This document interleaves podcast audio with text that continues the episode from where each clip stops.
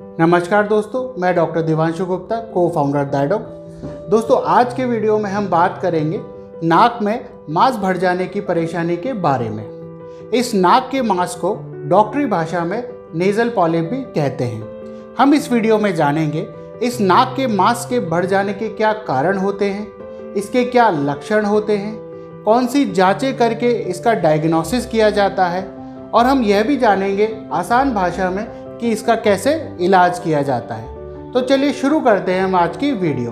दोस्तों, सबसे पहले जानते हैं कि यह जो नाक का मांस है, या जिसे नेजल पॉलिप भी कहते हैं, क्या होता है। दोस्तों, हमारे नाक की अंदर की सतह पर सेल्स की एक परत होती है।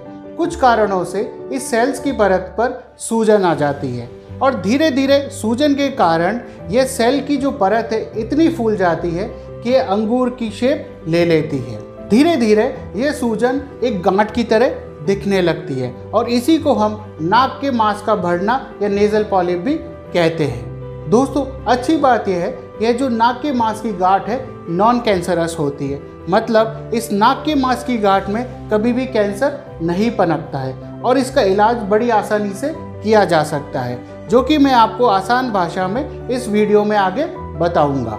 दोस्तों, ये नाक के मांस की जो परेशानी है पुरुषों में ज़्यादा पाई जाती है। कुछ लोगों में ये एक नथुनों में मिलती है और कुछ लोगों में यह दोनों नथुनों में भी मिल सकती है। दोस्तों धीरे धीरे इस नाक के मांस का आकार और साइज़ बढ़ने लगता है और ये नाक के अंदर जो खाली जगह है, उसे ब्लॉक करने लगती है, जिसके कारण मरीज़ को सिम्टम या लक्षण आने लगते हैं। तो चलिए अब बात करते हैं नाक के मांस या नेजल पॉलिप के कारण आने वाले लक्षण या सिम्टम के बारे में। दोस्तों, इस नाक के मांस का पहला लक्षण है कि यह मरीज़ के नाक को ब्लॉक कर देता है। कभी कभी यह जब दोनों नथुनों में होता है तो ये दोनों तरफ़ की नाक को ब्लॉक कर देता है और मरीज़ को सांस लेने में बहुत तकलीफ़ होने लगती है। उसके अलावा सांस में तकलीफ़ की वजह से मरीज़ ढंग से सो नहीं पाता है और कभी कभी उसे ऐसा लगता है कि उसका बहुत दम घुट रहा है। दोस्तों, इस नाक के मांस का दूसरा लक्षण है कि मरीज़ को हमेशा जुकाम रहता है। और मरीज़ की नाक हमेशा बहती रहती है। कभी कभी मरीज़ को इतना ज़्यादा जुकाम रहता है और उसकी नाक इतनी बहती है कि ये जो नाक का गंदा पानी है, मरीज़ के नाक के पिछली तरफ़ से होता हुआ मरीज़ के मुँह में भी पहुँचने लगता है। इसे डॉक्टरी भाषा में हम पोस्ट नेजल ड्रिप भी कहते हैं। दोस्तों, अगला लक्षण है कि नाक का मांस मरीज़ के सूंघने की क्षमता को कम कर देता है या बिल्कुल ख़त्म कर देता है। दोस्तों, एक खास बात यह है कि यह नाक का मांस मरीज़ की सूंघने की क्षमता को इतना ज़्यादा प्रभावित करता है कि इसका इलाज हो जाने के बावजूद भी ऐसा हो सकता है कि मरीज़ के सूंघने की क्षमता वापस ना आए। अगला लक्षण है, मरीज़ के सूंघने की क्षमता के साथ साथ मरीज़ के खाने का स्वाद भी चला जाता है। इन लक्षणों के अलावा इस मांस की वजह से मरीज़ को चेहरे पर चारों तरफ़ दर्द रह सकता है, सर दर्द रह सकता है, उसे खर्राटे की शिकायत रह सकती है और उसे आँखों में खुजली रह सकती है। दोस्तों, अगर इस नाक के मांस का इलाज समय पर नहीं किया जाए तो ये कभी कभी गंभीर परिणाम भी कर सकता है। जैसे कि अगर ये नाक का मांस बहुत बढ़ जाए तो कभी कभी ऐसा होता है कि मरीज़ की नींद में सोते सोते बीच में सांस रुकने लगती है और वह उठ जाता है। इस कंडीशन को डॉक्टरी भाषा में हम ऑब्स्ट्रक्टिव स्लीप एपनिया भी कहते हैं।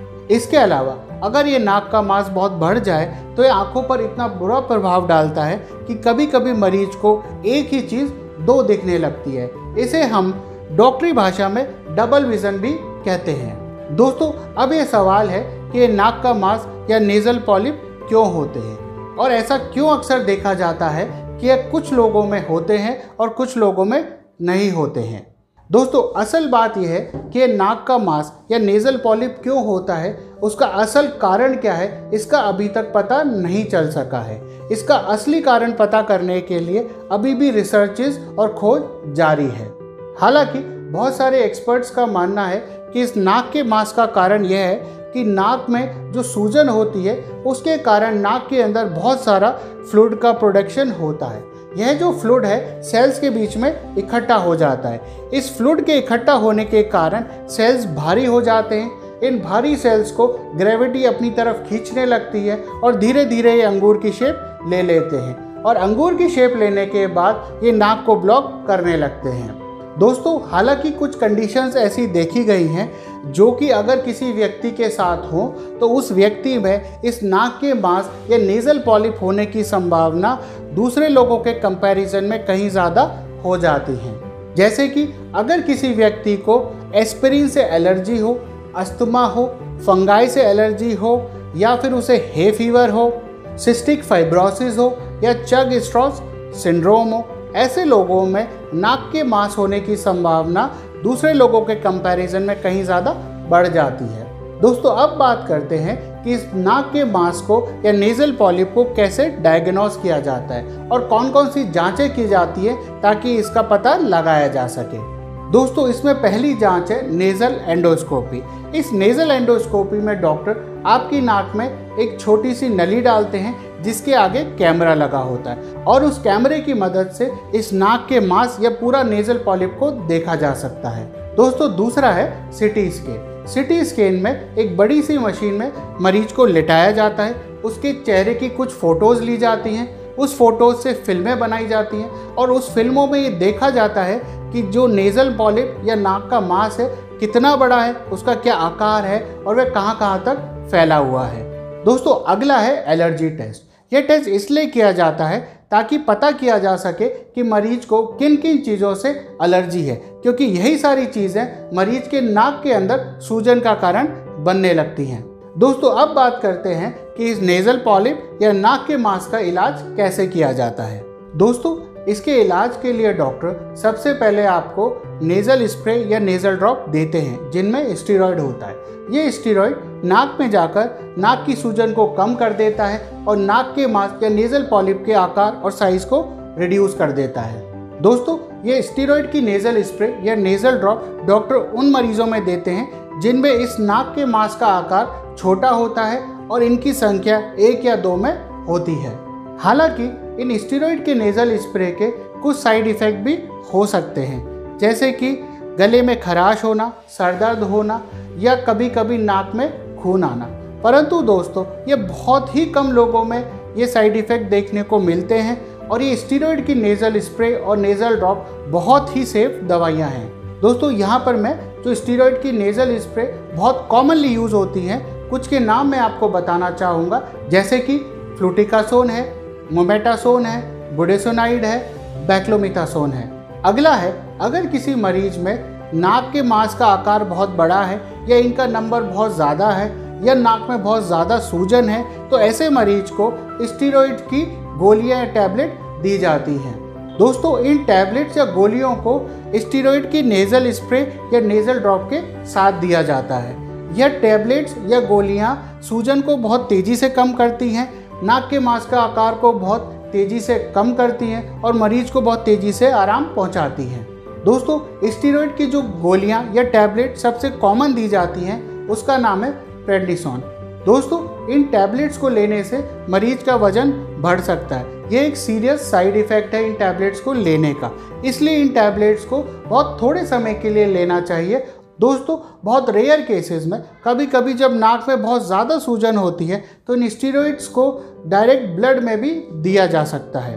दोस्तों, नाक के मास्क या नेजल पॉलिप का जो इलाज है, मुख्यतः स्टीरोइड से ही किया जाता है। परंतु मैं आपको यहाँ कुछ और दवाइयाँ भी बताऊँगा, जो इनके ट्रीटमेंट में इस्तेमाल होती है और एक सपोर्टिव ट्रीटमेंट का काम करती हैं। इनमें पहली है एंटी हिस्टामिनिक्स जैसे कि सेट्रोजिन लेवोसेट्रोजिन फैक्सोफेनाडिन ये आपकी नाक की सूजन को कम करती हैं। दूसरी है एंटीबायोटिक्स। एंटीबायोटिक्स अगर नाक में कोई इन्फेक्शन है, उसको ख़त्म करती हैं। तीसरी है एंटी फंगल ये कोई भी फंगल इन्फेक्शन होने से नाक में बचाती हैं। दोस्तों, अब अगर नेज़ल पॉलिप या नाक के मांस का आकार बहुत बड़ा है और उस पर दवाइयों का कोई असर नहीं हो रहा है तो इस नाक के मांस का ऑपरेशन करना पड़ता है। दोस्तों डॉक्टरी भाषा में इस ऑपरेशन को फंक्शनल एंडोस्कोपिक साइनस सर्जरी कहा जाता है। दोस्तों यह ऑपरेशन दूरबीन से किया जाता है।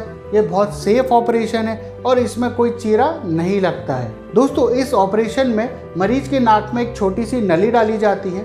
उस नली के आगे कैमरा लगा हुआ होता है और उस नली के साथ साथ छोटी छोटी कैंचियाँ भी लगी होती हैं। उस कैमरे में देखकर इन छोटी छोटी कैंचियों की मदद से आपके नाक के मांस को काट दिया जाता है और पूरा निकाल दिया जाता है। और ज़्यादातर इस ऑपरेशन को मरीज़ को पूरा बेहोश करके ही किया जाता है। दोस्तों, ये एक महत्वपूर्ण तथ्य मैं आपको बताना चाहूँगा कि यह जो नाक का मांस, या नेज़ल पॉलिप है, वो आपको ऑपरेशन कराने के बावजूद वापस हो सकता है।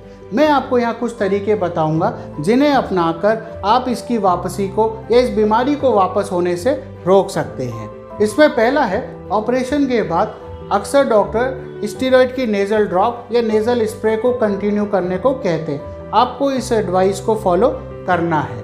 दूसरा है आप ड्राई और सूखे एनवायरनमेंट से बचें। उसके लिए आप ह्यूमिडिफायर का इस्तेमाल कर सकते हैं। यह आपके नाक के अंदर जो सेल की परत है, उसे गीला रखेगा और उसे सूखने से बचाएगा। आप अपनी नाक को नॉर्मल सलाइन से साफ़ करते रहें। डस्ट स्मोकिंग पोल्यूशन या जो भी चीज़ आपको नाक की एलर्जी करती हो, आप उससे दूर रहें।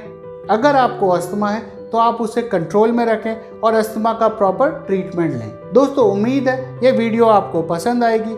ऐसी और हेल्थ रिलेटेड वीडियोस देखने के लिए हमारे यूट्यूब चैनल दाइडोक हेल्थ को सब्सक्राइब करें। स्वस्थ रहें, सुरक्षित रहें। धन्यवाद।